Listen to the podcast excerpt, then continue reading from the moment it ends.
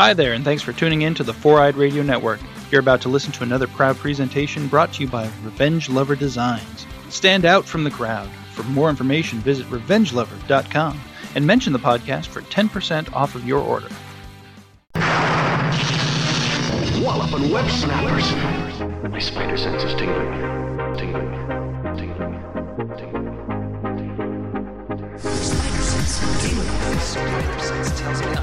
Some trouble. My spider sense is picking up trouble. Something's turning my spider sense on. My spider sense. My spider sense is tingling. Anybody else's spider sense tingling? Welcome to Walloping Web Snappers, a Spider Man podcast where we dive into every Spider Man cartoon ever made. I'm Doug, And I'm Derek. and is your spider sense tingling? Yes, and it's telling me you're all idiots. they don't know what he is. Murderer. Oh my god. to listen to this show, find us on foureyedradio.com and wherever you get your podcasts. This podcast is brought to you by Revenge Lover Designs, illustration and design that fit your personality. For samples and inquiries, visit revengelover.com. And we are still talking about the MTV Spider-Man show, uh, Spider-Man the new animated series, that is as it is called nowadays. Um, and we are well beyond the halfway point at this point, I think, or, Yeah. or you know, a few episodes over it. So we're, we're making good progress here. Yeah, and finally here at episode eight, we're finally at the first episode that aired. Yeah, I was wondering when it was going to happen, and we finally made it. Wild, right? Wild. Uh-huh. Yeah, it, this uh this was and it's funny. This is the first episode they aired and then probably because it was the one that they still had ready the soonest even though they apparently wanted to air it late in the season, Mm-hmm. which it's like pro- I think this probably is the first major continuity thing that we've run into because Max Dillon obviously appears in the episode that we covered last week, but that episode aired much later than this episode aired. So, Mhm. you know, Max Dillon just shows up totally normal for people who are watching this sequentially when he's not normal at the end of this episode. So, Uh huh. yeah, yeah. But I mean, that's, you know, that it's, it's, it is kind of telling that that's the considering how wildly out of order this show is shown that's the first continuity issue we've actually run into i think at all so yeah, yeah. you know it kind of speaks to how self-contained this show is totally. yeah but um but even though you know obviously they kind of plotted it so max appeared first this was originally like the pilot script that they wrote and then i think they just kind of retrofitted it to be placed later in the season so it actually kind of works as a pilot it works that it aired first because it's in a lot of ways there are some piloty things in it because that's how it was Yeah. written Yeah. yeah, so this this was originally written by Brian Michael Bendis, the the pilot script that I think I referenced way back in our first episode that we covered that was kind of shopped around and then they they kind of rewrote it once MTV picked it up and changed some stuff. So per the commentary, this is the first episode they wrote, the first one they storyboarded, in many ways the laboratory test zone to figure out the series. Mm. And you do still kind of, I think, see some threads from when this was the original script being just a straight up Ultimate Comics adaptation. Because there's a couple of bits where, like, Peter's struggling to get changed on the roof to make it to class. That sequence in this episode, I think, is pretty much pulled straight out of the Ultimate Spider Man comics from early on. I think there's like a bit, you know, when when Peter has to like fake getting punched in the face by a bully because he's like looking too good at Spider-Man. I think that's in the in Ultimate Comics as well. Um, I mean, that's kind of a common Spider-Man thing, but like it- Sure. it's, it was explicitly being adapted from the Ultimate Comics. So like there's some of those threads that are in there, and probably just this being like a high school bully kind of situation just in college with a frat, you know, kind of it makes you can see sort of like the threads of the Ultimate Spider-Man stuff in it, I think. Yeah, probably definitely. what it originally was. So and this this is an Electro episode, but the only kind of interesting tidbit about him specifically and coming up with him that I found is that they did even though it was originally an Ultimate Spider-Man adaptation and he is blue in this episode like he is in ultimate comics that wasn't originally what he was when they were planning it out they actually were going to go with sort of a classic yellow kind of hue to him even with the redesign and the only reason they pivoted to the ultimate spider-man version of blue was because with the yellow they said he just kind of looked too much like a zombie i'm guessing that it was sort of like he just looked like a floating corpse basically Yeah, well, and I totally get that. I totally I see exactly what they're talking about because he kind of looks like that anyway. Mm-hmm. Um, but and I think the yellow would certainly exacerbate that. But like, when did they make the transition in Ultimate from yellow to blue? Because when he's introduced in Ultimate, didn't we read that and he he's introduced as yellow? Yeah. Um actually, you know what? I didn't think about checking the years on that. I'm thinking that God, maybe he wasn't because it wasn't until like the sixth um trade, I think, that he shows back up as blue. So that would have been a few years in. Wow. So I wonder if this predates Yeah, is this the first blue Electro? Blue Electro. It might actually. Holy shit. Uh-huh. That's interesting. I didn't even think to look look that up. Huh. I, I hadn't thought about right. it until right now when we like the yellow versus blue thing. It didn't Yeah, even occur to me. because this would have been in production only a couple of years into Ultimate Spider-Man's run. Yeah, so I think you're right. I think Hmm. this actually predates Blue Electro from the comics. Dang. I'll do a deeper check on that, and maybe if we're wrong, I'll bring it up in the next episode or something like that. Um, but but we'll see. Yeah, but yeah, it's it's entirely possible that this Blue Electro predates uh any other Blue Electro. Interesting. Hmm. There was one thing from the commentary on this episode that I thought was kind of fun because it's something that's popped up and we've commented on before.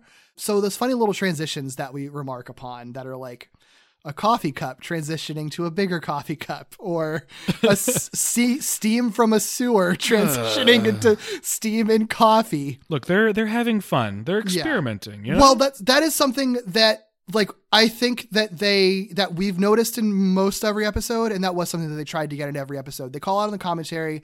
They actually call it the martini shot because in this episode, since it was the first one they storyboarded, that's when they there's a there's a just one weird transition in this in this episode where you sort of see like an olive just floating through the sky, almost like a meteor, and then it falls into a martini glass, and that's how they open the shot. And it's for no reason; it's just like a creative way to open Yeah. a shot. And they're sort of like, we think that's really cool. We want to do something like that in every episode. Just like a di- they call it a dynamic transition in every episode that they nicknamed the martini shot. That would just be their way to kind of flex their animation muscles, just to see what they could do. They said they actually sometimes would do two or three an episode, but no more than one per act. I think it seems like it's really only been like one per episode that they really are doing, but that's why we get these sort of weird transitions. That that was something they were trying to do every episode based on coming up with it with this first episode that they produced. I wish they hadn't limited themselves because I feel like they almost stand out as weirder because they did limit themselves, and I feel like uh, this. I think this jives with what I what I've been saying of like I wish they had that sort of done more eye catch like things or done more like micro music video type things to really embrace their MTV vibe, and I think more of that stuff, more of these these martini shots could have actually played into that Yeah. the sort of Yeah. like weird, almost surreal uh aspect of the show. Yeah, I agree. I mean, it kind of fits in with some of the cool montages and stuff that they do that I wish they did more, you know? Um, yeah, it would really give this show, I think, some flavor and kind of, we talked about it, I think, on the Black Cat episode or the Talon episode. Yeah. That, like, it, those montages, you know, and those kind of eye catchy things could sort of break up the pacing since the pacing of the show Yeah. is often a little slow. Um, that would kind of help make it feel like it's moving along more just from having those in between the scenes Yeah. But that's all I really got for production stuff. Um, my my overall take that I'll be curious to see if I feel the same way at the end of this episode is that I, even though I don't super love this episode, but I do think that it's a it would it's a better first episode than the one that they intended that we did. I think it it Yeah. functions better as a pilot, and I think it's better that this one aired first than Heroes and Villains.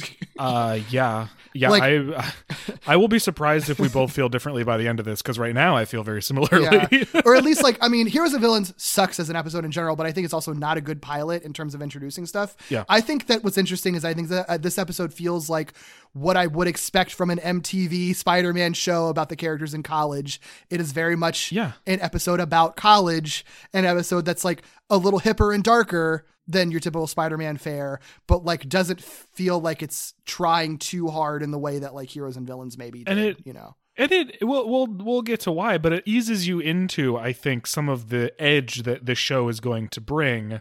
Uh, instead of like throwing you into the deep end of the edge that the show is going to yeah, bring. I truly will never will never understand why they didn't want this to air first. I'm so glad I that it did, it. but I don't get why they didn't feel like this was a good enough Yeah. pilot. Unless they really um, like the only reason I could guess is because they wanted to see Max in earlier for some reason. Well, and I will say I do know pretty confidently that this isn't the last time we'll talk about Max because th- because these things aired in a bizarre way, Yeah. I got a preview for what I thought was this episode, but clearly isn't this episode. Right. So unless that's a unless that's a, a scene that just never got used, which isn't the case, I'm very confident. Right. Um, I could see why if they wanted to spread out some Max stuff, if Yeah. Max was really something they wanted to showcase in this show, I could see them shuffling things around purely for that.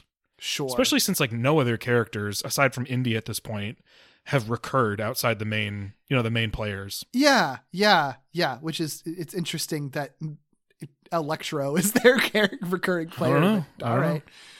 Yeah, yeah. So this episode it's available on digital purchase on Amazon Prime and on DVD.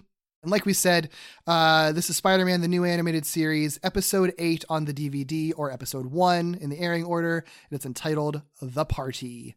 The synopsis per IMDb is Peter's friend Max thinks he's finally getting accepted into a fraternity. But when it turns out to be a joke, Max is embarrassed and runs off getting electrocuted, turning him into Electro. Mm-hmm. Now he wants revenge. Yeah. The original air date was July 11th, 2003. Story by Brian Michael Bendis, with a teleplay by Morgan Gendel and Marsha F. Griffin. Oh, Marsha. Yeah, yeah. So Bendis, uh, I mean, I feel like most people listening probably know who he is. He's one of the most prolific comic book authors of modern times. Um, most notably, he launched the Ultimate Universe with Ultimate Spider-Man, and then went on to create Miles Morales, or co-create Miles Yes. Morales, I should say. He also created the Alias comic with Jessica Jones.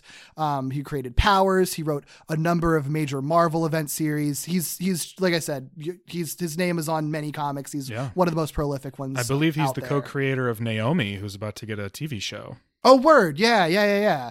So yeah, lots of major stuff. Got his hands in a lot of modern Marvel things. Um, in TV, he doesn't really have as much. Um, this pilot was actually his first major TV writing credit that I could find. He's since written on a few episodes of the Ultimate Spider-Man cartoon, and he also wrote, I think, all of the Spider-Woman Agent of Sword shorts, um, which I'm unfamiliar with, but Oh. want to check out and see what they're like. I'm not really, I don't really know anything about them. Yeah, me Um, neither. so Is that something we're supposed we should be covering at some point? I think we should. I think we should. cool. yeah, yeah. The other two we're familiar with. Morgan Gendel, one of the showrunners, talked about him on our episode 132. Marsha Griffin, she's come up a few times. She's that producer we talked extensively about for writing Keeping Secrets on our episode 136. That is Um, interesting to know because I really, really, I mean, her episode, her, the, the first episode we talked about that she wrote is my favorite episode so far of the show. Um, this one isn't, but that's but there's a lot of hands. know. Yeah, There's a lot of hands in the pot for this one. I think I think she's credited because she is a producer. So it, I think it was because this was the first one that they worked on. It was like the three main people working on reworking Brian Michael Bendis's pilot script Yeah. for MTV. Like so, it's not going to be. The, it's not like this is Marsha Griffin's voice in it. You know. But I don't think it's kinda working- without her voice either, because this isn't. Sure. This also isn't my least favorite episode. Sure. Yeah. No, this isn't. I don't think this is a bad episode. I don't either. I have problems with it, and I don't like a lot of things about it, but it's not bad at all. Yeah. Like it's it's I it's pretty middle of the road, I think. But we'll, we'll get into that. Sure. Um, and also directed by Audu Paden, who's the showrunner. We talked about him also on 132. So all familiar people. Like I said, it's a pilot, so of course it's going to be your usual your usual rogues gallery working on this. Makes sense. And we've mentioned him already plenty, but Max Dillon slash Electro is our featured character here. He's voiced by Ethan Embry, uh, who folks might recently recognize as Coyote from Grace and Frankie. That's what I immediately recognized him from, especially because he's older than the other stuff that people might recognize him from, uh, like Empire Records. Uh, where if you don't recognize him specifically from watching the movie Empire Records, you might recognize him from that GIF that goes around every year about Rex Manning Day on Rex Manning Day. Yeah. Uh, he was also in that thing you do. He was Rusty Griswold in Vegas Vacation, specifically, just that one. Um, and he was Bobby Ray in Sweet Home Alabama. He's done plenty of television as main or recurring characters, uh, like Work With Me, Freaky Links, Dragnet, Brotherhood, Once Upon a Time, etc. Um, and he did a little bit of voice work in addition to this. Um, he did some stuff on Hercules uh, like the Disney cartoon Hercules, Batman Beyond, Rocket Power, and some others, but not a ton. It's it's not like a thing he got super into. It seems like. Gotcha. Gotcha. I think he's pretty good in this. I Yeah, like- I think so yeah. too. I mean, he I I'm assuming that he's here because largely of Empire like Empire Records and that thing you do and, and stuff like that. I think so. I think so too. And it, yeah. it works. Mm-hmm. Yeah, I think it is a good job. Yeah, yeah. I agree. I agree. Well, shall we? Yeah, let's do it.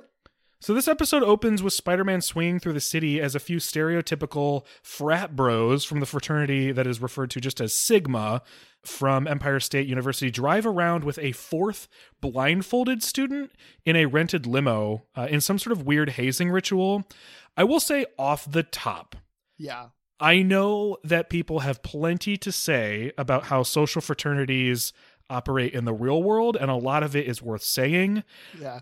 I also feel like this show does a terrible job Yeah. portraying this social fraternity in ways that are like really bizarre. Like that I'm just like Yeah, yeah. what what are you like I don't like it's just it's very strange. I don't I don't get it. I think it's it's admirable to want to tackle hazing, but this is literally just them Yeah. like renting a limo to drive around a blindfolded student that they don't even like. It's Yeah. really weird. oh, trust. When I had that, when I put the bit in the notes last week of like, we're going to learn about the dangers of hazing. Yeah. That was absolutely a troll. it was really it's so it's very strange this show does very strange things with the fraternity and not not unexpected things like it's not They're like just- they're doing anything different than other people who just like are just throwing random social fraternity type stuff in They're but it's- it's cartoonish all villains. They're cartoonishly It's- villainous. in yeah yeah so that's how this episode opens is like these three frat bros driving around and terrorizing the student they don't even like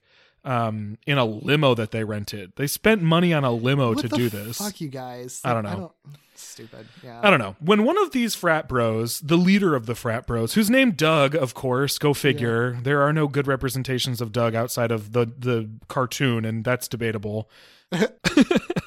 when these guys stop for a hot dog on the street, uh, they leave the blindfolded student in the limo and are like, "Eh, he won't do anything," but he does, and he crawls into the front seat, still blindfolded, and tries to drive away, which not not understandable. You know, like he's trying No. to escape. He's terrified. Yeah. Um, but he's still blindfolded, so he's just dr- recklessly driving throughout New York City in a limo. Yeah. Ultimately, knocks himself out uh, on the on the um, steering wheel when he like hits something or goes over a curb, and it's just a bad situation all around. Yeah. So, fun fact: this character of Doug. Um, I don't know if you remember from our- Harry, Yeah, that's it. That's but it. he still yeah. doesn't have red hair. No, it doesn't make sense. Yeah, this the, Doug was the and he doesn't look that different than the Harry we got. He's just No, got he like doesn't. thinner lips. yeah, yeah. For for those listening, if you don't remember, Doug, d- this character Doug was Harry's original character model, and then they didn't really like it and liked the random character. I guess maybe Harry's character model was supposed to be Doug, and then they just liked that model Oh, better, and so we switched them. I think is what they're going for, but. This character model of Doug still looks nothing like Harry Osborn. it's just funny because if you had never told me that, I never would have guessed that this character model was supposed to be Harry. They have almost the same haircut, even. you know, it's not. they both have that like middle part, like early two thousands Nick, um, whatever the fuck his name is from Backstreet Boys, Yeah, uh, haircut. Like they, Really? they it's Yeah. so weird. The facial structure, I mean, and it's like I guess the lips are like the only difference. Like Harry's kind of got big lips and Doug I think doesn't. Like yeah, Harry has like a bit more exaggerated features. Like it, yeah, his face Doug is longer. just yeah, Doug just looks like a more generic version of Harry. Like they took a character that they designed to be a main character and just made him less yeah. interesting looking. Like, Well, and you know, what's what's fun about that too is that one one of the few amazing spider facts on the DVD, the like little pop up facts, one of the few ones that I actually do really enjoy. It's almost a running gag because it does pop up anytime they use this Doug model as a stand-in character model throughout the show and they apparently do it a lot. Like this is like their standard male body so Oh. if they ever and, and a lot of times his face is just covered so he's not as noticeable as like Oh. the goatee guy in the black shirt or whatever so Who, like, by the way, anytime- was in last week's episode. We didn't even really like oh, feature Oh, yeah. that. I totally But the, forgot, the yeah. turtleneck guy, or you're talking about the goatee guy, but the soul patch guy was in last week's episode. yeah but like anytime there's like a bus driver or i think maybe one of the pterodax guys or someone with a helmet on or like a cop or somebody behind a shadow it's it's always this doug reisman character model so he's just their generic guy model that they use for every character basically That's so funny. yeah Ay, yeah, ay. Add another add another Doug to my collection of of shitty Dougs in media. Yeah, this Doug is like fully irredeemable too. Yeah, he sucks. sucks. Sucks. Sucks. No. I'm used to it. no character depth here. I get either doofus or or just bad guy. I, I'd rather have the doofuses. yeah. So yeah, so this limo is driving wildly through the city because you know, um, t- t- the dude's blindfolded. He eventually gets like knocked out, like he hits his head on the steering wheel f- from bumping something. So now it's a knocked out student with his foot on the gas on this limo that's just driving wildly through New York. Uh, so of course, Spider-Man Spider Sense alerts him to the situation. So he swoops in, reaches the limo, recognizes the student as Max Dillon, tries to steer the limo off the road, uh, but unfortunately steers it into wet concrete at a construction site. Which is better. choice. Yeah. Oh, that's another one. Uh, another amazing spider fact. They're Okay. actually pretty on point in this episode. Originally, it was actually going to drive into the Hudson, into the famous Hudson River, where everything goes to disappear. But the animators kind of r- realized that it, that it is hard to animate concrete, and this is still early in the show that they're making this. So they they figured they figured concrete was easier to animate than water because it's already like thicker and Yeah. stuff, so it looks better in CGI, and water doesn't. Which is funny because I will say later in the show there is a car that drives into water in another episode, so they figure it out Oh. eventually, um, or at least get more ballsy about it. But in this one, they're sort of like, let's not do the water thing, let's do concrete because it's going to look a little better than water. So Yep. that's why he drives into concrete. Yeah. I, I uh sometimes they do things on this show that are like really obvious ways around their limitations and I respect everything they do just because I know what their lim- limitations are like Yeah. if, if they gotta if they gotta do a shortcut it's totally fine doesn't mean I'm not gonna laugh at it like the lizard splat and the car but I respect that they they are having those conversations that they're they're like working within the limitations and then also like talking very openly about like we had to do it this way instead of this way. I like I I don't know, I like those conversations. I think they're they're Mhm. fascinating Yeah, yeah, for sure. For and sure. helpful for people if if they end up coming across that information. Yeah, definitely, definitely. But yeah, they're not in a great place because they're sinking into wet concrete. Mhm. Spider-Man does save Max from from the concrete um as he wakes up and is like horrified by the situation and uh and kind of, honestly having a little bit of a meltdown which is uh, fair you just Yeah. had a very traumatic experience um and the frat bros are looking on this as well they're probably just upset that they lost their rental limo they Yeah. don't care Yeah, they don't give a shit about Max Dillon. Can you imagine like so Max Dillon ends up crashing into this wet concrete and is not he, he's still blindfolded Yeah. and like tied up while he has concrete all over him and doesn't know what it is. yeah Like Ugh. he just doesn't have he has no idea what's going he's like fallen with this limo. He's like woken up like in a completely different orientation. He's like got wet concrete all over him. Like this poor dude. Just Yeah. like this poor Ugh. guy. Poor guy. Uh, Well, later, Peter arrives late to class, understandably, but he arrives just as the professor is sort of like finishing up a lecture on elk. Oh God, I alkoxymercuration, which of course is the addition of mercury to an alkoxy, which has nothing to do with anything in this episode. I was just gonna thought ask, it was what? going to, which is why I wrote it down. all right sure this vague science class Thank you, Professor Cree. Summers. so they they they saddled Cree Summer with like lines about this shit, Uh-huh. and it doesn't even mean anything. Yeah. Sort of like here's here's what you got to say, Uh-huh. Cree Summer, professional voice actor. It doesn't uh, doesn't actually uh, work to Yeah. the plot at all. We're just giving Hey, science words you, to say. you think we could get Cree to say alkoxymercuration multiple times? oh God, I hope you got a good paycheck for that. I'm sure she did. yeah. well, I hope she did. I don't know. Um, but yeah, I really thought that was going to be relevant, and it's not at all. Anyway, Yeah. he uh, he arrives in time, luckily, to answer a question uh, as everyone else is sleeping. Uh, but uh, he ends up being chastised for being late anyway. Of course, of course. And later, Peter talks with Harry about a conversation he had at the Bugle about being bought on for an actual job instead of working just freelance. Um, and MJ joins them to ask if Harry's going to be a Sigma, or sorry, if he's going to a Sigma fraternity that night. Isn't he part of? Didn't they say he's part of the fraternity later on? Am I making that up? Yeah, later remember. on we learn that he is Okay. part of part of That's- Sigma. That's why I had that in my head. Yeah. Well, so he's part of Sigma, so he's going to go to a Sigma fraternity party that Yeah, night. uh, he's a freshman, right? So I'm pretty sure he's like required to be there. Probably. Yeah, makes sense. Makes sense. um, but, but you know, this show does not does not exhibit a ton of knowledge about the inner workings or even the public workings of a social fraternity. they don't even like say the phrase like rush week in this at all or anything. It's just like this guy wants to be in a fraternity. Now we're gonna try to murder him. Yeah, well, it's funny. They okay. talk about pledging and they talk about that sort of stuff, but he's literally the only person in this entire It's episode so weird. who. It, yeah, it's it's bizarre. it's just it's they just they they gave no fucks about how fraternities do, and I get it, but also I would criticize anything else they they cared that little about and then wrote about. well, I mean, like I can I can sort of see the idea of like phoning in on Max in this. Like it lets the story be a lot more concise and focused and stuff. I get. Oh, yeah, that, yeah, yeah, but yeah. It's weird that it's like they sacrifice. But this episode's also paced kind of weird though, because there's a lot of prelude to the titular party. When I actually think more of the episode could have been taking place at the party, and you could have seen Max's Oh, interaction. yeah. I like. I don't. I didn't need it to be like a whole bottle episode or whatever. But like, there's a lot of preliminary stuff that like you could have just had Max get progressively more and more embarrassed by the frat bros at the actual party and spend the entire time at the party and get to know the mechanics of the of fraternity at the party. But instead, Yeah. it's sort of like the last ten minutes are spent all at the party, and it's kind of paced kind of weird. Which is weird because they introduced the party in like three minutes. right?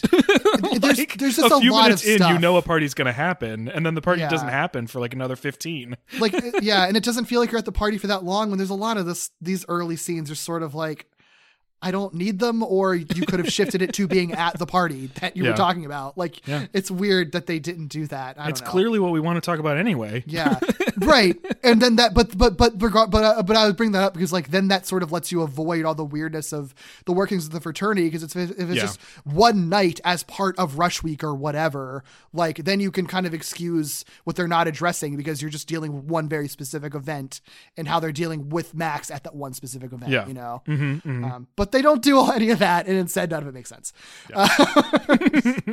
um, but yeah, so uh, uh, feeling kind of ignored between Peter and M, or between Harry and MJ talking about this party that Peter obviously is like not really aware of. He's like, "So "What what party are you guys talking about? Um, what party is this? When when is that happening?" And MJ is like, "Dude, we're not gonna. We didn't tell you about it because anytime we bring up a party, like you."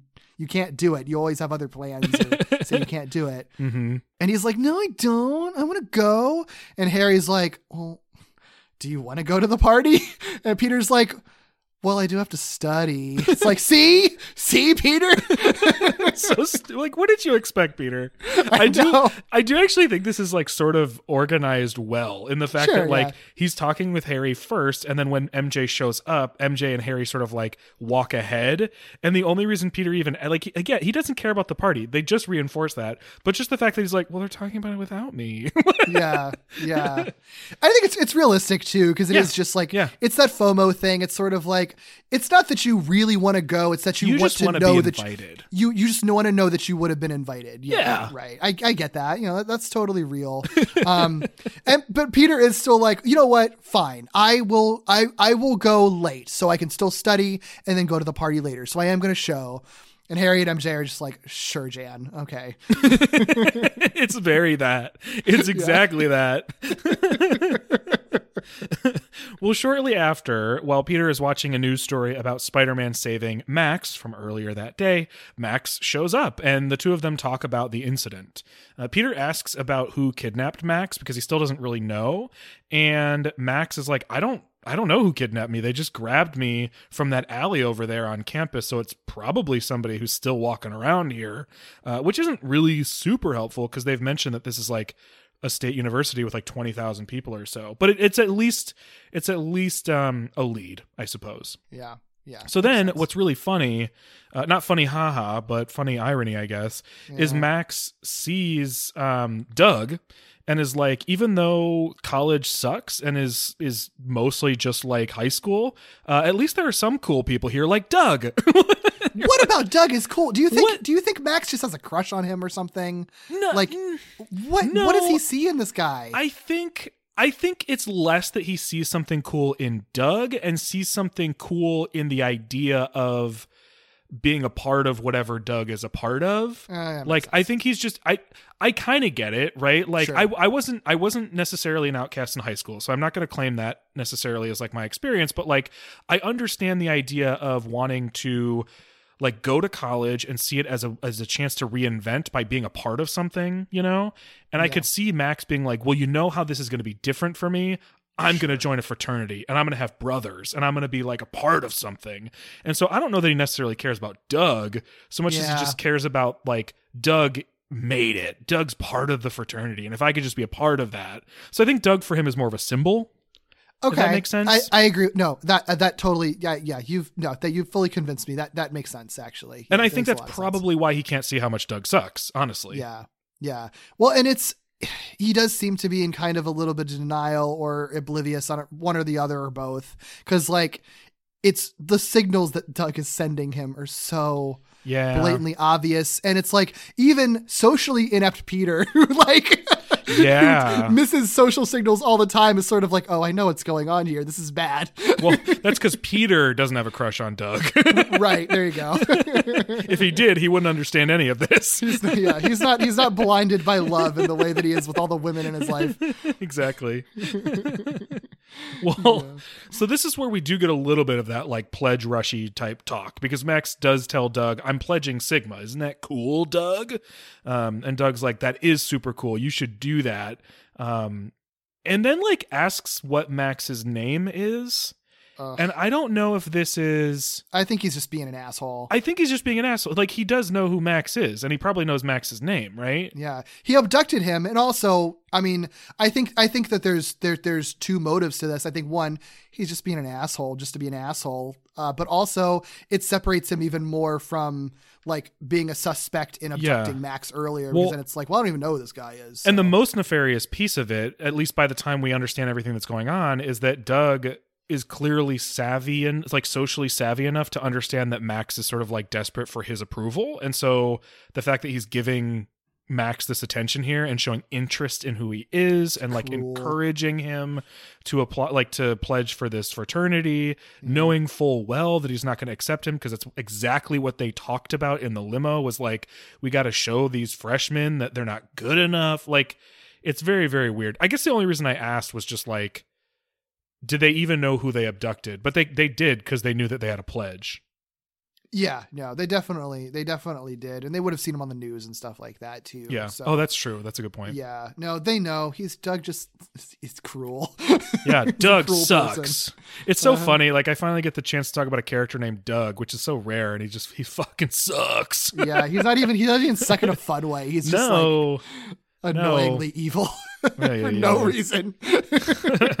well, luckily Peter recognizes that he's annoyingly evil for no reason and tries to like pull Max away from the situation because I think because Peter doesn't know right that that the frat guys were the ones who kidnapped. no, he doesn't. Max. He does not. So he know. just purely recognizes that Doug sucks. yeah. So he's like, "All right, Max, let's get out of here." And Max sort of has a reaction to this, is like, "Excuse me, I'm talking to people here." And Doug sort of plays into this and is like, "Oh, okay, is there a problem here, Max? Is this guy bothering you?" and so he and his frat bros get into Peter's face uh, and square up to punch him. But like you mentioned, you know, from that reference to the Ultimate comic, uh, uses his reflexes to jump out of the way. It's very funny. The the frat guys like punch each other in perfect coordination. yeah. It's very like uh it's a little bit Looney Tunes, but I like it. It's not like exaggerated, it's just perfectly coordinated. Right. Um but Peter recognizes that he shouldn't have been able to jump like 15 feet in the air to avoid this. So he intentionally lets himself get punched by Doug on a second swing. Apparently enough to knock him out. It seems like because there's a commercial break after he gets punched, and Um, then, or or is it does it just feel like it was longer because there's a commercial break in between the two? I think I didn't interpret it as him getting knocked out, but the commercial break does kind of imply that. I didn't even think about that because it, it, it like literally blacks out. blacks out as Yeah. he gets punched, Yeah. and then the next we see is it coming back I from black, just- and Peter is like opening his eyes from being on the ground. So I do I do think it's like hard to believe that Doug could just knock out Spider Man. I'm saying. I think he. I mean, I think he just faked like being Yeah. knocked out for a couple Yeah. seconds until they left, and then because because Max is still around, so like Yeah. it's not like it was long enough for everybody to just leave or whatever. yeah. Is Spider Man? Is Spider Man like durable to the point where do we is this is there a precedent here where like a regular not powered person would be hurt by punching him? Oh no, I don't think he's that durable. I think he has enough. so he can take the punch Yeah, without I think he, having to he- like he wouldn't get like a brain injury or concussion from hitting the punch, but he's not like invulnerable. I think it would still be like I think it's probably more that like his brain can take the the, the pain without being like really injured. Like Yeah, he yeah, still yeah. gets injured all the time. Right. It's just that like he probably recovers from it faster or whatever, and it's not you know not he's durable, but he's not he's not Colossus. His no one's breaking their hand on him. right, right, yeah, He feels it. We know that much. right. but he can take the punch, I guess is all I was all I was wondering. Yeah, for sure. Um, so that evening at their apartment, Peter asks Harry how he's part of the same fraternity as that loser, Doug Reisman. It really just boils down to Harry being a legacy. Uh, Which they of- don't even say. Again, them really having no idea what the like language around Oh, a sure. social fraternity is. Like Harry's already part of the fraternity, or at least assumed to be, because it his whole family has been. Yeah, Like he's he's also a freshman. There's no reason he should be part of the fraternity yet. he just should, he should have just said I'm a legacy, but Yeah. apparently the people here have never gone to college or been in Greek life. I guess I don't know. Yeah, so and that's still you know because this is kind of their pilot, even though they didn't intend for it to be. We still get some exposition about Spider-Man having killed Norman uh, from Harry. this wasn't just has to smooth, right? No, is it ever?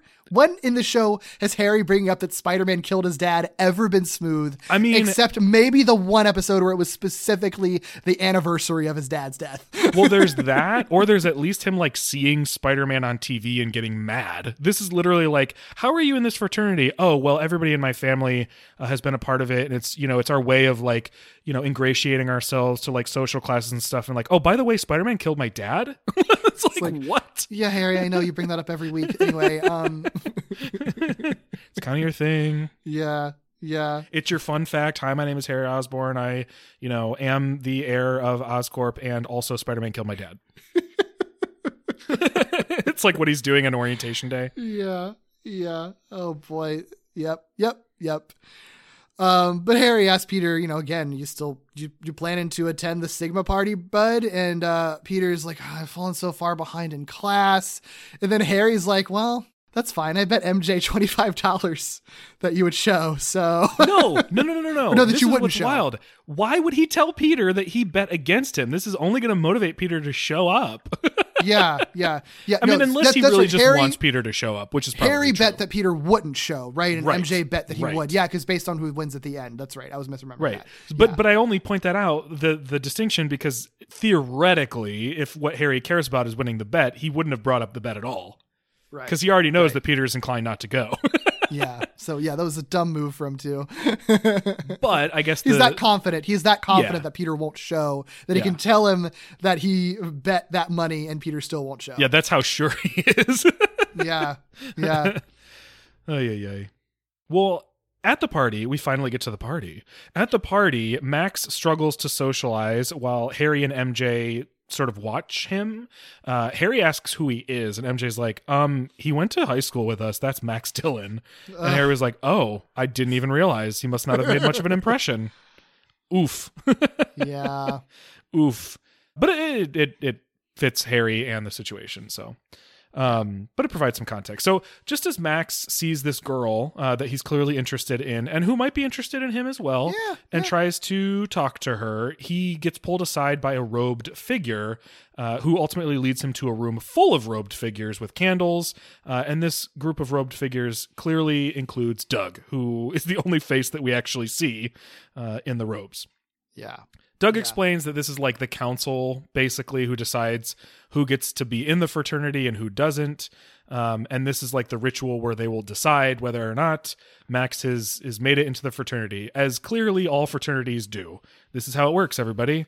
Um, they they all decide in unison to reject his pledge, uh, and then put him through the rejection ritual Uh, because when you're rejected, obviously you must be subjected to the rituals for the fraternity that you have been rejected from. Uh, and this ritual is really just them shooting him with paintball, uh, paintball guns, which Um, would hurt a lot. Are are rejection rituals a thing that you've ever heard of? I don't think so. I mean, okay, here's the thing. I, I I was not part of a social fraternity, so I will clarify. I'm not just like being defensive about social fraternities because I was in one. I wasn't in one. yeah. Um, but you have a lot of experience with Yeah. like college. yeah, life. exactly. Yeah, yeah, yeah, And again, there's plenty there's plenty of conversation we still need to have. But no, why would why would a rejection ritual be a thing? They've told you you're not part of it. You literally could just leave. Like, That's okay, well, fuck you. I'm not part of your fraternity then. That's what's really bizarre to me is that like hazing as a concept was in the cultural conversation at the time as a controversy and stuff. It was for a very long time. Um, probably still is now to some still extent is, yeah. too. Yeah. So it's not like that wasn't anything people knew about. Why couldn't this episode just be like all the embarrassing hazing rituals he's willingly trying to go through Right. and going through all these embarrassing humiliations only to get rejected at the end and then that Yeah. sets him over the edge. It's like, well, I did all this and it still wasn't enough for you and then that makes him angry. Like That's what's I so weird. Yeah. I think it's I think it's honestly ju- I mean I think that would make that would make way more sense with how things would actually operate. I think it would make for a better build for the episode. Yeah, yeah. Um but I also think it's just a matter of like they just wanted to hit like you said those those those really quick recognizable stereotypical points of like I mean honestly like Monsters University did the same thing with like the robed figures in the basement Right. and like Oh, yeah, they just wanted to hit those is. yeah they just want to hit those same things um I don't mind that shorthand. I just think it's like actually deployed in a in a in a way that like negatively affects the story that Yeah. they're telling because I think this episode is paced kind of badly honestly. I think that like all the lead up to the party or the actual party is kind of slow and then the the actual origin of Electro happens in such rapid succession. oh my gosh you could miss it Yeah, it happens so quickly when that should have been the whole episode leading up to this point. And then I feel like the fight scene kind of is like kind of slow, slow in the way Yeah. it's padded out. So it's like all the most interesting part of this episode should have been the actual party and what Max is going through with this fraternity at the party. Yeah. And that's the stuff that they totally whiff because they just breeze by it for some reason. And that sh- that would have been the most interesting part of it. Yeah. Well, you know what's also weird about how they handle this, and, and we pointed it out a little bit the fact that Max is the only one pledging or the only one seen pledging Yeah. is kind of weird because it makes it seem like this entire fraternity cared so much about bullying Max that they like had a party specifically in order to have his rejection ritual, which was literally just an excuse to like bully him more and shoot him with paintball guns. It Like, really just paints them as it's just really like weird. fucking just like psychotic individuals. Like it Honestly, doesn't maybe Doug's yeah. the one with a crush on Max. yeah, yeah, it's really and he's just like. I'm so obsessed with you. And I don't know. I just, what? I hate that I'm obsessed with you. yeah, it's it's it's really, really, obsessive and weird. yeah, and and it's not like they draw a connection between the two of them. It's not like we know that Doug went to Midtown High or anything with them, or or Right. that Max idolized him from before, or like it. They don't they don't really give us any reason to understand from Doug's perspective why Max matters to them enough to do this. You know what I think it is? I think I figured it out actually. I think in the original pilot script that Brian Michael Bendis wrote, because it was an Ultimate Spider Man adaptation, Yeah. it was all in high school. So they just did a very typical high school bully story where it was just a bully and his friends targeting Max like bullies do. And then they embarrass him at a party that they get him invited to. When they up this to college, they're like, well, we Oh, can't just do a high school bully thing. So why don't we say they're a fraternity, but didn't change enough around it to make it make sense as a fraternity? Gotcha. Yeah, that would that does make a lot more sense if you think about it as more of a like Carrie situation than Yeah, like an old school situation. It makes se- way more sense. the stuff with the paintball gun is definitely like they're definitely riffing on Carrie, like in the way that he blows up after Well- getting covered with like colorful liquid. You know what I mean? and the way that like Doug encourages him and like Yeah. pretends to like him and all this sort of stuff, and then the way Yeah. he literally, yeah, he gets powers and explodes and blows everything up. Yeah, and like I don't have a problem with doing with with, with making Electro's backstory like a, a riff on Carrie. Like Oh, no, fine. that's actually rad. to do. I think it's rad. It's just like if you're trying to turn that Carrie story Yeah. into a frat hazing story, like they whiff it on that regard because Yeah. those two things don't don't work together in the way they write it. I think yeah, I think you're so right. I think that makes this make so much more sense. Mm-hmm. Yeah. It was a yeah, it was a reworking problem. Yep. Yep. okay, well, all right. Solved it. Figured it out. Good Yeah, it job. doesn't make this episode better, but at least I No. get it more.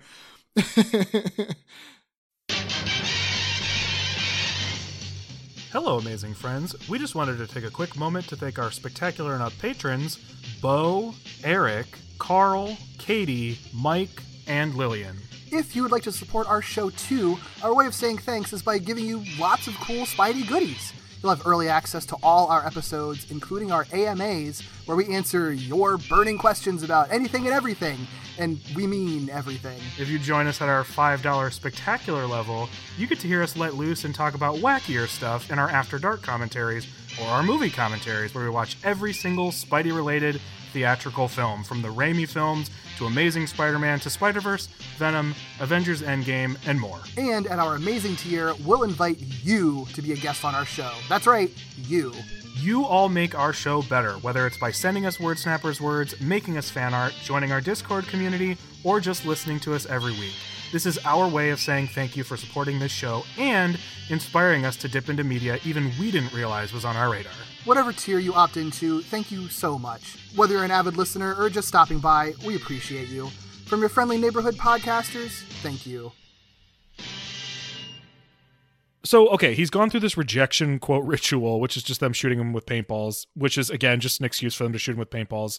And he's he runs out. He runs out of the party. Obviously, um, as he's doing this, as he's running away from the party, a thunderstorm begins to brew, um, and he shouts on his way out that he wishes everyone at the party would rot and die.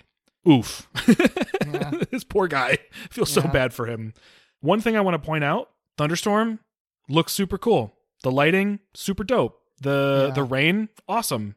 I was really surprised at how cool this stuff. Looked. I thought it looked cool. What do you think? Oh yeah, yeah. Oh, okay. I know, yeah. Actually, I think um yeah, I think the thunderstorm looks cool. I think I think the lighting in the party is really fun. All like the kind of neon stuff. Mhm. Um, I mean that that is a thing that I think we praised on the show before, right? Like it does Yeah. it does it does some really cool stuff with shadows and lighting in it because the the characters are already like just like kind of they're just like cell cell shaded but like two tone Yeah. type characters. It's really easy to just kind of flip that and just make the two tones neon like a neon color Mm-hmm. in black and it's going to look fucking cool as hell.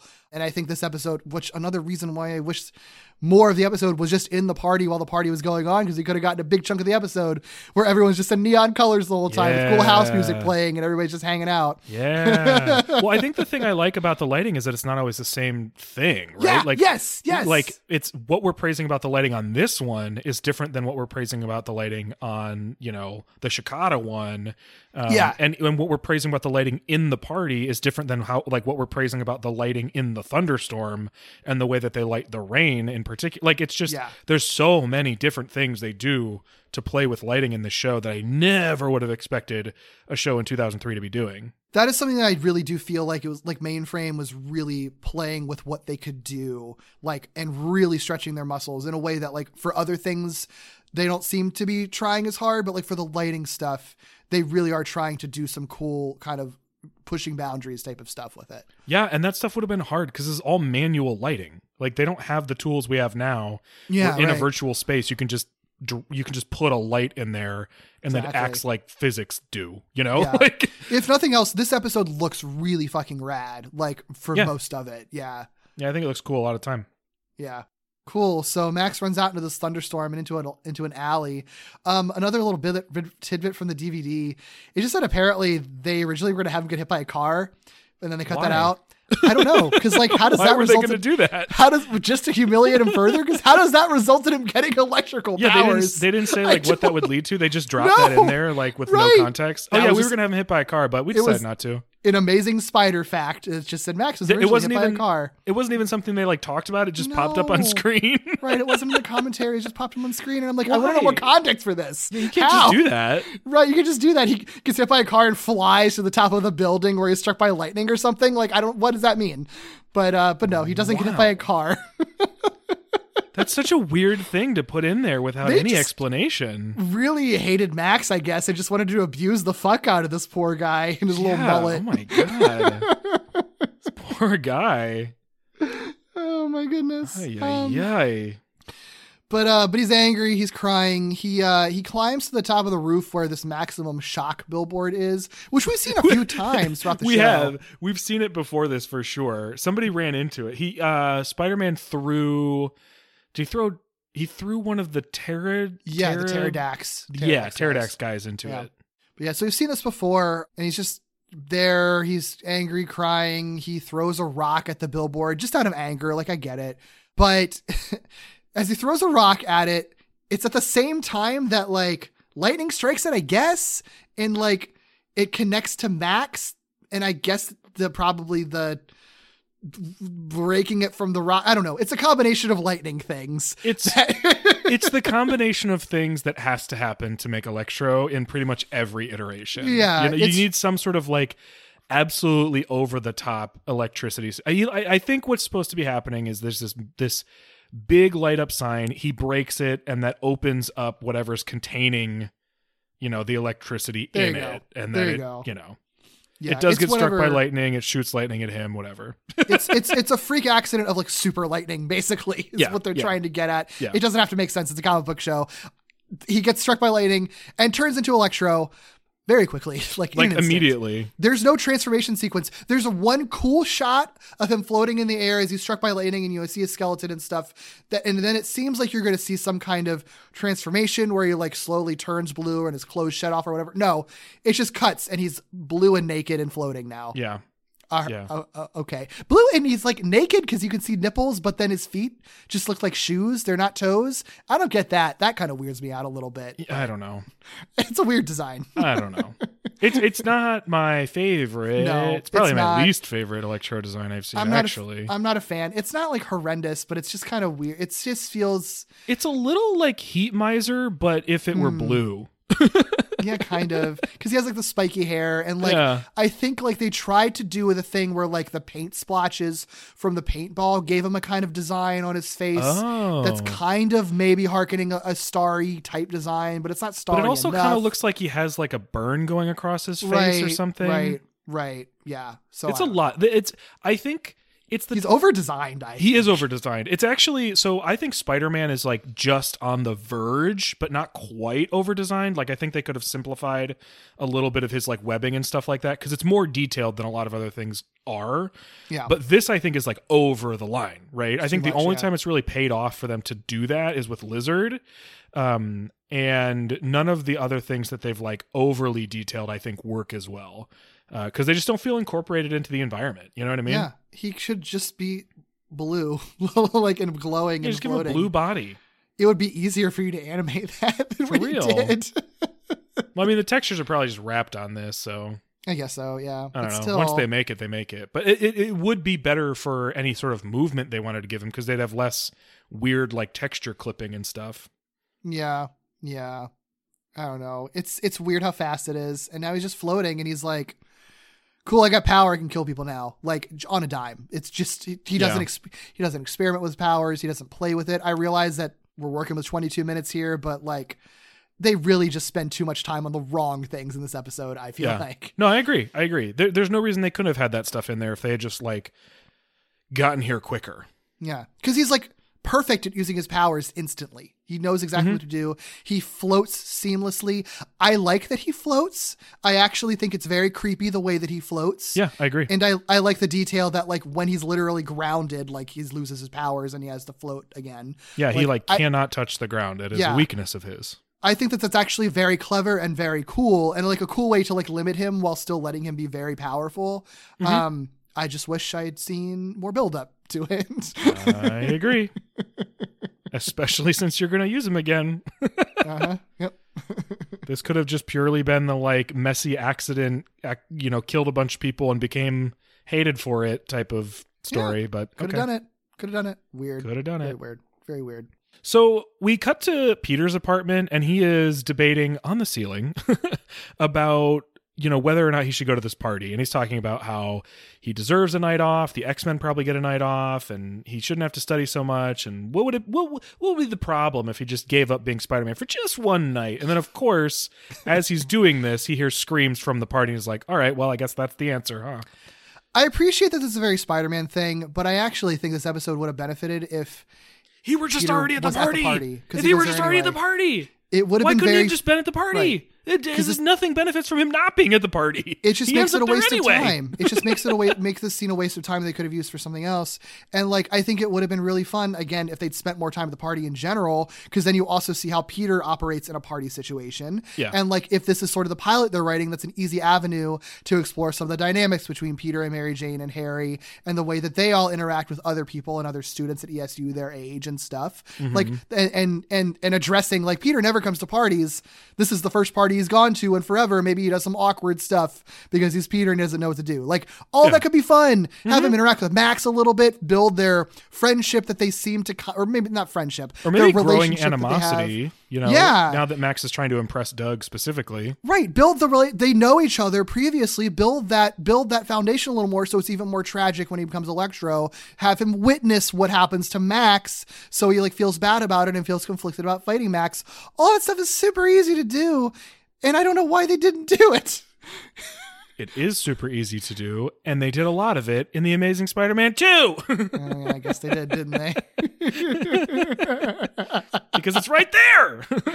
it's so weird. It's so weird. Yeah, I don't know. Anyway. um, at the party, Electro's there and he finds Doug.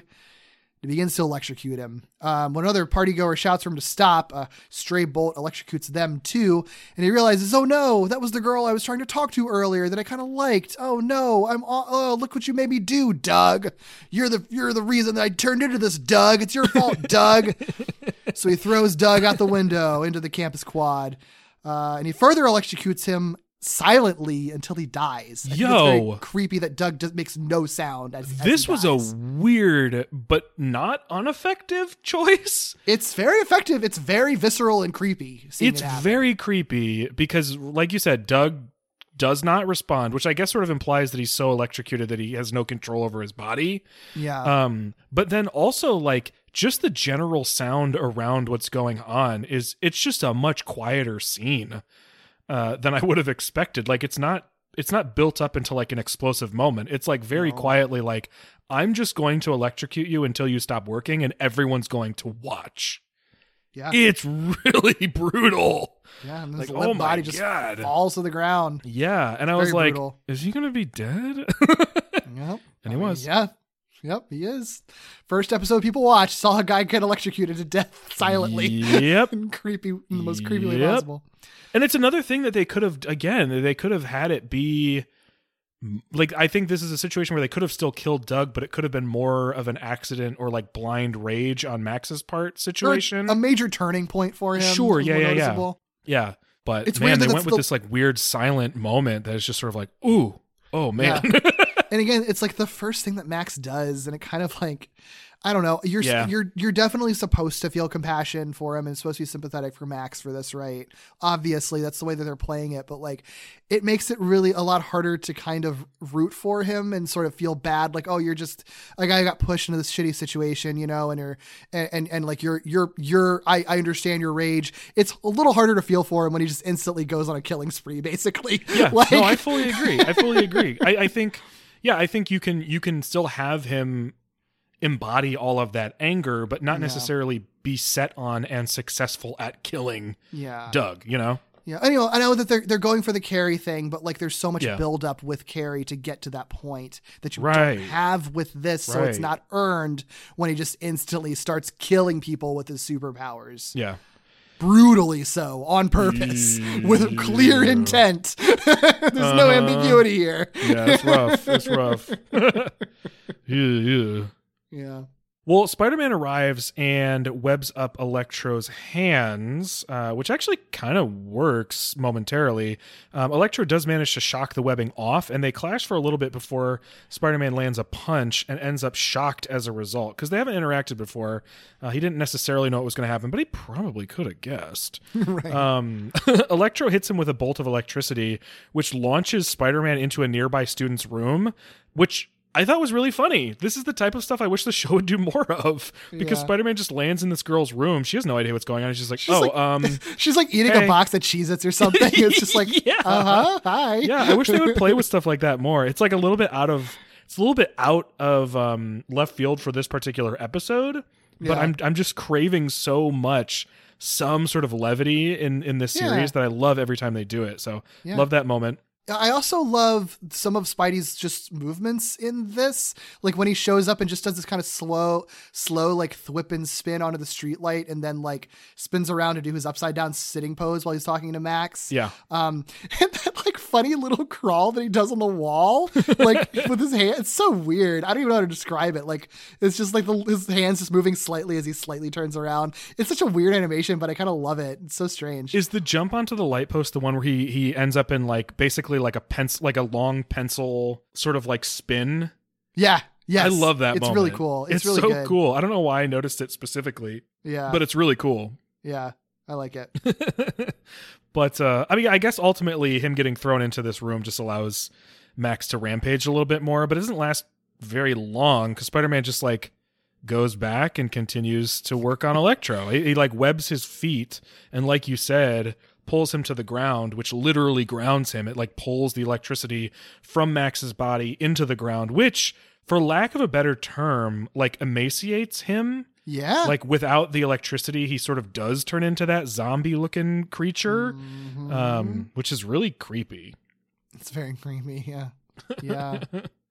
it's so weird that this fight sequence is like just one long fight sequence. It feels like there needs to be a break in between them, but it's Yeah. just one. It's literally one fight sequence that they have. it's weird too because throughout this fight sequence spider-man is operating pretty quickly and like pretty agilely and max is mostly just like floating and shooting things like they're not really Yeah. operating on the same speed which i think sometimes can work but i don't know if they really work that dynamic super well into this episode i don't know there was something about their fight that felt a little bit off Yeah, I don't. Yeah, yeah, I kind of agree. I think it's partially why it feels as slow as it does, maybe because you sort of maybe the dissonance of like seeing Spider-Man whipping around, where Max is just slowly floating around and not really being that dynamic. I guess. I think And there's just- I maybe because I think the slow thing for Max works. Like it is creepy and it does Right. stress how powerful he is. And we've seen that in other iterations of, of Electro where it's just sort of like he's just kind of there and untouchable. But there's Mm-hmm. something I don't I can't think of what it is that doesn't like hit the same way. Maybe there just isn't enough interaction between the two where like Spider-Man's whipping around, but I don't know that he's like actively being like swatted for lack of a better term by Electro for it to Mm-hmm. feel like he's God versus Bug. Yeah. Because Yeah. I think you can do that with this type of Electro. This sort of like untouchable energy version of Electro. Yeah. I like what they're trying to go for with him. Totally. I, I think that it's a really cool idea. I just wish that they'd executed it better. And I don't know if Mm-hmm. they needed more time to to sort of explore the dynamics between Spider-Man and, and Electro in their fight sequences or what, but something needed to be tweaked more to make it work better. Yeah. And I hate that I can't say exactly what it is because it feels like yeah, it's like really hard. I don't know. To don't watch know it again, I guess. yeah. Maybe just the fight sequences. yeah. Yeah. well, well, Max is still restrained by Spider-Man's webbing, um, but he realizes that with the limited electricity he has left, he can send a jolt back at Spider-Man because Spider-Man's still holding on to those webs, and this does work. It lets him escape and recharge himself by getting off the ground and grabbing onto some nearby power lines. And so now that he's powered up again, he continues to attack partygoers in the quad. Is that what he envisions all the random Yep. people as Doug? Yep, I don't like it. No, it's really weird. I think it's weird. Yeah. I get what they're going for, but I don't think they need to do it. I think if he's rampaging, he's rampaging. Yeah. Because because here's the thing, like he already killed Doug. So like if it's just if it's purely about Doug, dude's already dead. So like Yeah. just let him rampage. Just let him be mad. Everybody was you know. uh, Just let him believe that everybody was in on it or something, or identify who the other frat members are or something. They you don't need to make him think everybody's Doug. He had him expl- they had him explicitly yell like, "I hope you all rot and die" to like everyone at the party. So like he already Yeah. hates everybody. So you don't need this. It's really Yeah, silly. he's already cursed everybody there. Yeah, yeah, yeah. Well, Spidey quickly returns to fight Electro now with boxing gloves made of webbing to protect him from being shocked further. Further, I think I love that. I think it's really fun. I think it's funny. Yeah. Yeah. Um, after landing a few punches, uh, finally Spider-Man recognizes Electro as Max. I guess because he's actually finally able to be like up close to him to really see his face. Yeah. So he he recognizes as Max and attempts to appeal to him personally, which if you had Peter at the party and the party was going on for longer in this episode and you had more interactions between Peter and Max, I think this would have Yep. been better because they really try to like they really try to like make this connection of like Spider-Man telling him like, "Oh no, I understand what it's like to like not to feel like you're different from everyone else." You know, like they try to make the connection, but it feels really false to me because we barely saw them together and Yeah. they weren't really on very good terms. So I, you know, Mhm. whatever. No, I, I'm fully with you. Even if it didn't work, even if Electro just fully rejected it and was like, "You're not like me," you could have at least had an appeal that was believable. Yeah, yeah, it's, it doesn't feel believable from Peter, and, you, and we don't see enough of that struggle in this episode to really, you know, make it work. So. Because I like this. I like when this happens. Yeah. I like when Peter has a sort of realization as Spider-Man, like, "Oh shit, this is who I'm fighting." Like, I Yeah. gotta, I gotta change what I'm doing here because I know this person. Yeah, right. But nevertheless, Electro just rejects this personal appeal, and it's like, no, I'm still going to kill everybody. Uh, and the two end up grappling on the ground near an electric transformer, which Spider Man notices, realizing there's a grounding cable in this. Ground being the key word, so he punches into the ground to grab the grounding cable to ground Electro. Uh, he shoves it into Electro's neck. Like he shoves the cable with the prongs into his neck, which like sucks Electro into it or he fades or whatever it is. He like fades out of existence and just like f- like floats like into the ground, like melts into the ground and disappears. Was not expecting that because I, I didn't think that they had ever really made it seem like Electro didn't have a body. Yeah. You know. I, they didn't. I, I don't know where this came from. Yeah, I guess it's just pure energy. Uh huh. Uh huh. Which I I mean so. aligns with other Sure. depictions, but like it just hadn't been established. So I was like, Yeah. wait, he's melting into the ground or getting sucked into so the. He's just weird. disappearing. It's so weird. I will say. They do. It's it's a little it's a little cartoonish, but it's actually kind of cool. It, like it ends up looking cool. They do a lot of like electric like electrocuting effects where like Spider-Man's getting electrocuted and there's a little bit uh, excessive flashing going on, but like you get the the like uh, flashes of like skeleton stuff, which again cartoonish, but it looks cool. So I kind of liked it.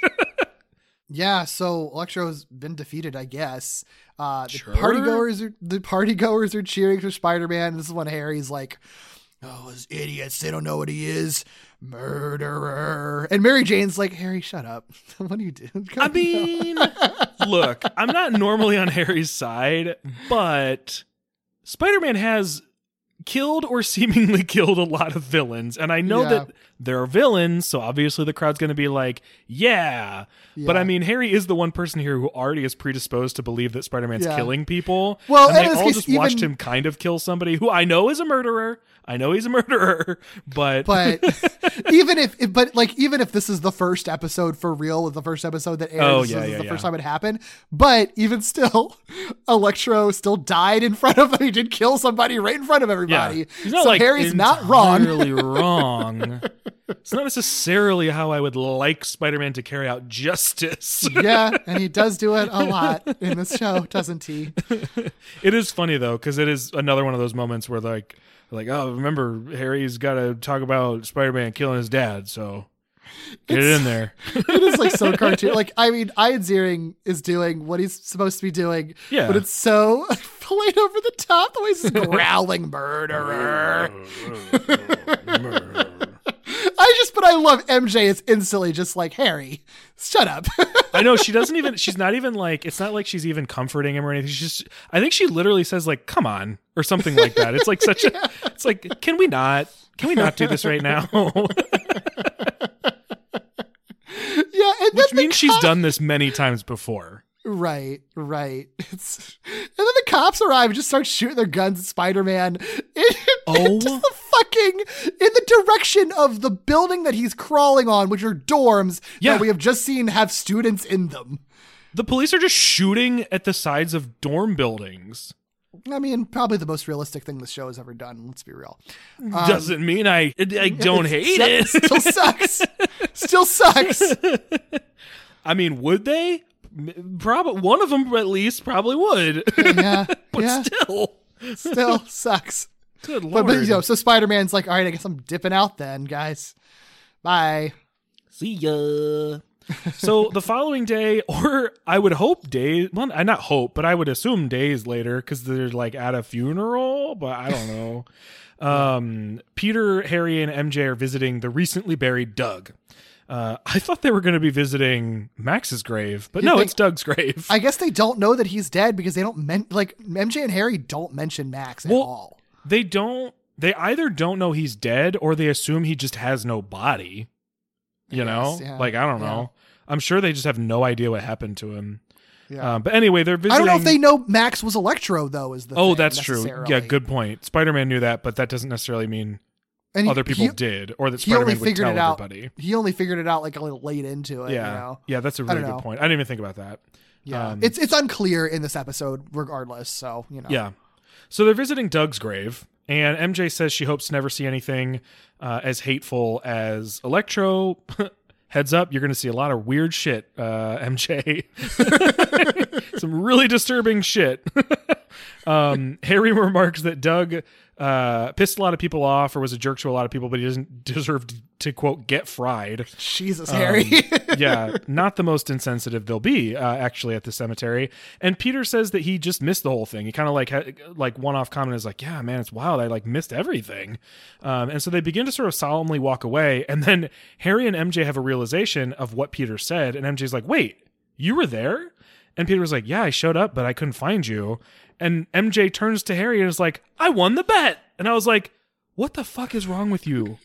Mary Jane Watson, what is wrong with you? You just walked away from this guy's grave and you're like celebrating that you won a $25 bet about whether Peter would show up to a party or not. Twenty five dollars. Like, and on top of that, Harry is like, uh uh, nuh uh, it doesn't count. doesn't count. he showed up after you know the traumatic murder that we Yeah. witnessed, so it he doesn't showed up count. after Doug died, so it doesn't count. But if he had showed up before Doug died, yeah, I owe you 25 bucks. Sorry, Doug. Oh you know what though? Doug does fucking suck. So like, I, okay. I'm not mad about No, it. Doug does suck. Like, don't get me wrong, but I, I, again, I don't know that this is how I'm like rooting for justice to be carried out. I wasn't rooting for Electro in that way. rooting for him to, you know, maybe get through it or something. but no, Doug sucked. Doug sucked. Yeah, It's actually kind of a wonder that anybody. Well, I guess I guess Peter and MJ could be going there in support of Harry, who was fraternity brothers with Doug. yeah. Uh, but yeah, there. I mean, Peter certainly wouldn't have wanted to be there at Doug's burial or grave. Yeah. Yeah. yeah. Yeah. well, after uh, MJ and Harry leave, it Peter stays behind. Um, uh, uh, I mean, he he kind of reflects on like the consequences of choosing the side of good. He has an internal monologue actually, which we don't really ever see from him in this show. It's kind of weird. A kind of weird Um, one, I think. I don't like it. What do you? It's- Yeah. Okay. Okay. It's really good. confusing. It's I was like, do I just not get this, or is No, it as it's confusing, as I think it is? he's like he's like oh you know the I chose the side of good, uh, but I hope Max has found some peace. Um, well, he says like, he says choosing the side of good doesn't always make you a hero to everyone, or something like that. And I was like, what Yeah. point are we making here?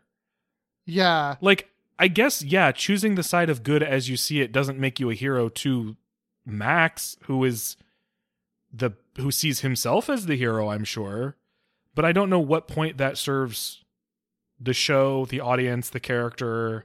the connection isn't there. Yeah. really. I think this is another one of those. You've pointed out a few of these, but it's been a while where this Yeah. feels like being gray for the sake of being gray, as opposed to like actually making a nuanced point about that gray area. Yeah, Because it really really does sound like it doesn't. I don't think this is exactly where it lands, but it sounds like Peter is questioning doing the right thing, but I don't know why he would be doing that. yeah. Because it doesn't Yeah. seem like he ever I got guess to the point that he like felt bad about fighting Max.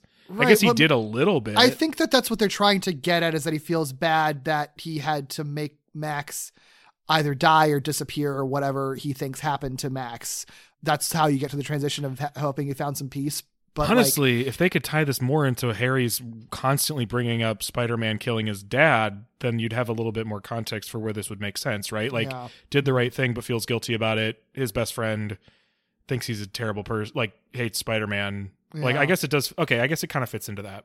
Yeah, but like, I mean, it's a clunkily written one though. I wish I wrote down the whole monologue, but yeah, I know that it's like listening to it. It's just like it kind of goes back and forth, and it almost sounds like Neil Patrick Harris doesn't really know what he's reading because it like changes tone like three Yeah. different times. Yeah. and it's just like. But anyway, I hope Max is okay wherever he is. Bye. Yeah. like, oh yeah, that's right. That's what I was talking about. Uh, okay, uh, yeah. Um, and all of that really is just a setup that we see on lamppost nearby that changes from a warm orange glow to a blue electric glow, and we hear Electro scream. He's still alive somewhere In a in a lamp. in the lamp. yep. I took it literally. I assumed that he was there. I yeah, he could be. I don't know. I don't know. It's unclear. I'm assuming he can travel through power lines and stuff now. I mean, yeah, that's. I mean, uh, many versions of Electro can. So sure. Yeah. Yeah. Yeah. Because this, they're watching and angrily screaming at Doug Reisman's grave. yeah. Yeah. Wasn't enough to kill him, Electro, huh? Yeah. Yeah. Yeah. He's just gonna haunt Doug Reisman's grave. God. boy. Oh boy.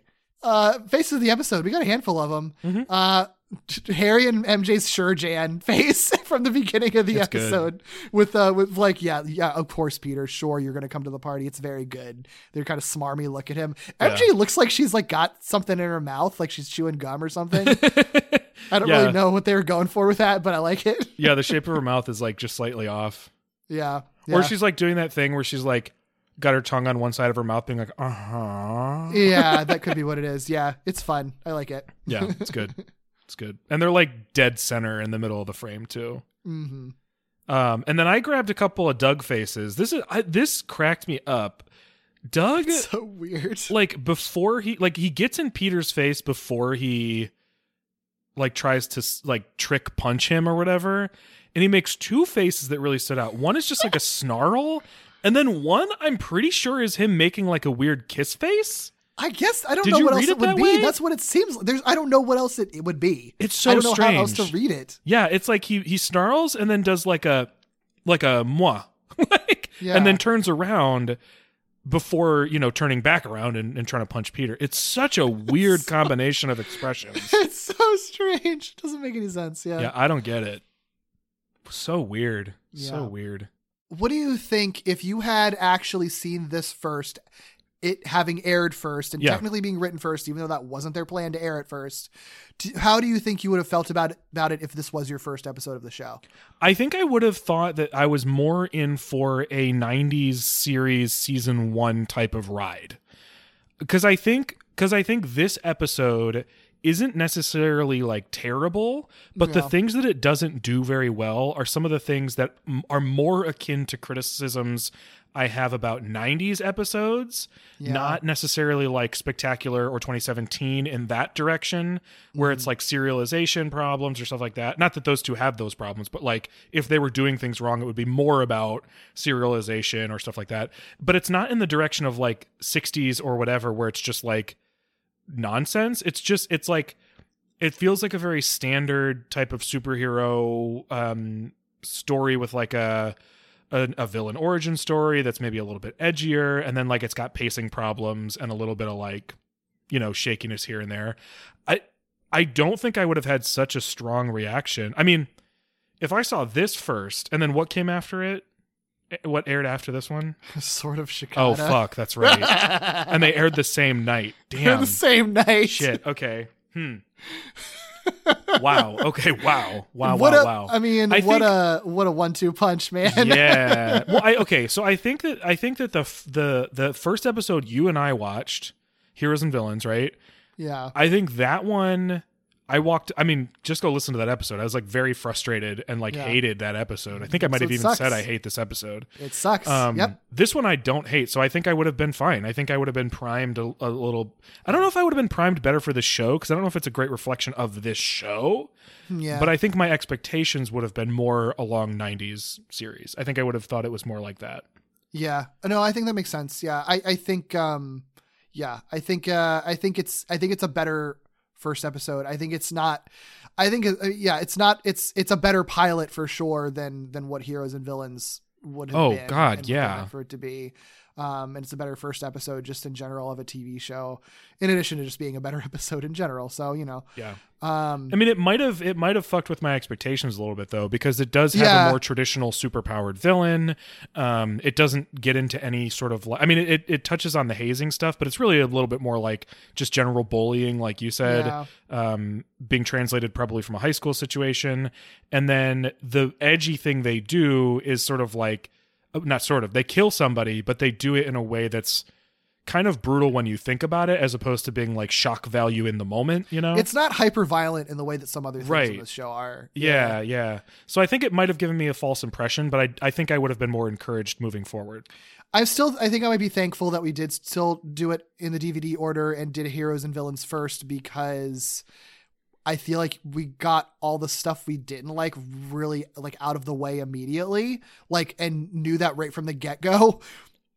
Yeah, what I the mean, I think that were, so then we can sort of work through it throughout that, and I think maybe get to a better place of understanding with it. yeah, I think so too. I think the journey that I am on watching this show is far more interesting and productive to have watched it in the order we did than to think it was going to be something milder and more palatable than it was. And then get into some of the stuff that is like, what the fuck is this show doing? yeah, You know what I Yep, mean? Yep. So I think as Yep. as weird as those first four episodes were to have to get through, and as much as you know, I, I tweeted this a few weeks ago. At this at this point, it's a few weeks ago that like in order to have a breakthrough with this show, it, I feel like it needed to break me a little bit, and I do think that's true. Like that isn't just a joke. I think it really needed to break down what my expectations for a Spider-Man show were. Um, and I, I certainly think those first four episodes of this show did that to the point where I could kind of look at it with a clearer mindset, Yeah. um, see all the things that it did most egregiously so that I could understand a little bit better what it was trying to do by by striking out so hard. It's a weird way to go about it, but I think it actually has been interesting. It's certainly not a journey that we've been on yet on this podcast For and probably never will again. it's like when you're working out and you've got to like you've got to like tear the muscle first Yes. for it to then like repair, builder, and Yeah. uh, better and stronger. Like that's so funny. well, it's like I've been through the worst of it, right? Uh, hopefully. Um, well, but but even if, if we get to episodes that are as bad as like the first Well, couple, right, were, I'll still be more we prepared. will know. That yeah, muscle we'll will be built up, right? and Like- it'll be like, oh, I know exactly why this is bad, and I can probably identify things that are doing that are that it's doing well, or can at least like break down like what the show does better that it's failing at in this Yeah. regard. You know, Yeah. It's been a weird, yeah, it's been a very weird journey. I, I I'm definitely not at the point where I would say I like this show. Um, but I definitely understand the show a lot better than I did even just a, f- mm, a few weeks ago, probably. Yeah, and it's not a slog a- a- anymore. Like, it Um, No. kind of was for the first like month of doing this, and it's not. I wouldn't say that it is anymore. I'm actually kind of astonished we've been doing this for two months already. I know, right? Yeah, it's really flown by. Um, well, will it be? Yeah, I guess. Yeah, yeah. Two month eight episode eight. That's Yeah. Isn't that weird? Dang. We're we're almost. It feels like done. we just started the show. We're kind of almost done with the season. Yeah. like, we have like five episodes left. Like that's it's ridiculous. weird. It's very weird. And, Yeah. and I'll probably I'll probably still be relieved when we finish it. oh, me too. But it's, I'll it's be happy I do think it's going a lot faster than it I thought it would. Yeah, absolutely, absolutely. Damn. Yeah, Damn. It's been quite a ride. Been Yeah. quite a ride. I mean, Oh, we've, we've yeah. still got a little more to go. Um, And, and anything could happen. anything happen. I know we've got absolutely have some interesting stuff that we're gonna have to work through, but um, it's I'm excited to uh to to dig through it because I think I'm not I'm not dreading I'm not dreading anything like I was maybe around episode three or so. So Oh boy. That's good. Yeah. That's good. yeah, yeah. I'm I'm excited to talk about both the good and the bad. That's all we can ask for. Yeah, yeah. All you can ask for? Hmm. There's a way to make that work. Uh, the, there's many things that you can ask for that we'll give you on our Patreon. Nailed it. Nailed it. Patreon.com slash walloping web snappers. Tons of bonus content there starting at $1. Um, lots of mini, mini episodes and full length episodes um, where we delve into other stuff, including comics, movies, video games, um, other shows that aren't Spider Man related. If you like hearing us talk, you will enjoy our Patreon. So check us out there. Um, and also check out our Discord if you want to chat with us about this show. We've been talking about it for long enough now that I would really love to hear um, how people feel about our arc and our journey Oh with my gosh. I've never felt more like a character in a narrative TV show. so if you want to chat with us there, it's a really easy avenue to talk to us and any other listeners. Um, but if you'd like to find uh, the two of us individually, where can we find you, Doug? You can find me on Twitter at Ickybooley, I C K Y B O O L E Y. You can also listen to me on another podcast here on the Four Eyed Radio Network called Victory Road. It's a Pokemon podcast where I talk about Pokemon just as I feel like it. And if you like books and video games, uh, you can listen to me on a podcast called Novel Gaming that I do with my friends Vicky and Katie, where we catch up on all the media we have been consuming lately. What about you, Derek? Sure, you can find me on Twitter at Derek B. Gale. You can also find my podcast Gimmicks, which looks at the high concept, structure breaking gimmick episodes of television with a different show and a different guest every week. You can find that anywhere you get your podcasts. Uh, you can also find it on Twitter and Instagram at Gimmicks Pod. If you would like to hear more from Doug and I together, we have a monthly podcast called Falling with Style, an ongoing Pixar movie marathon where we watch every Pixar film chronologically. Our episode on Coco is out now wherever you get your podcasts. You can also visit us on our website at wallopingwebsnappers.com for a full archive of episodes of Walloping Web Snappers and Falling with Style, neatly organized by show if you'd like to explore that way. And you can follow us on Twitter, Instagram, and Facebook at Walloping Web Pod or email us at wallopingwebsnapperspodcast at gmail.com. Please, if you could, rate, review, and subscribe to us on any podcast platform that you use. It really helps other people find our show. The more ratings we have, the easier it is just to show up on any lists or any searches. So it's a super, super, super easy way for you to support our show. Literally just click that fifth star and that's all you got to do and then you've helped us so why not do it it takes two seconds mm-hmm. Next week someone from peter parker's life gets wrapped up in a villain plot in the episode entitled flash memory Which what a could, weird could involve Flash name. Thompson, but maybe won't. maybe won't Who yeah. knows? We'll see see you then Bye.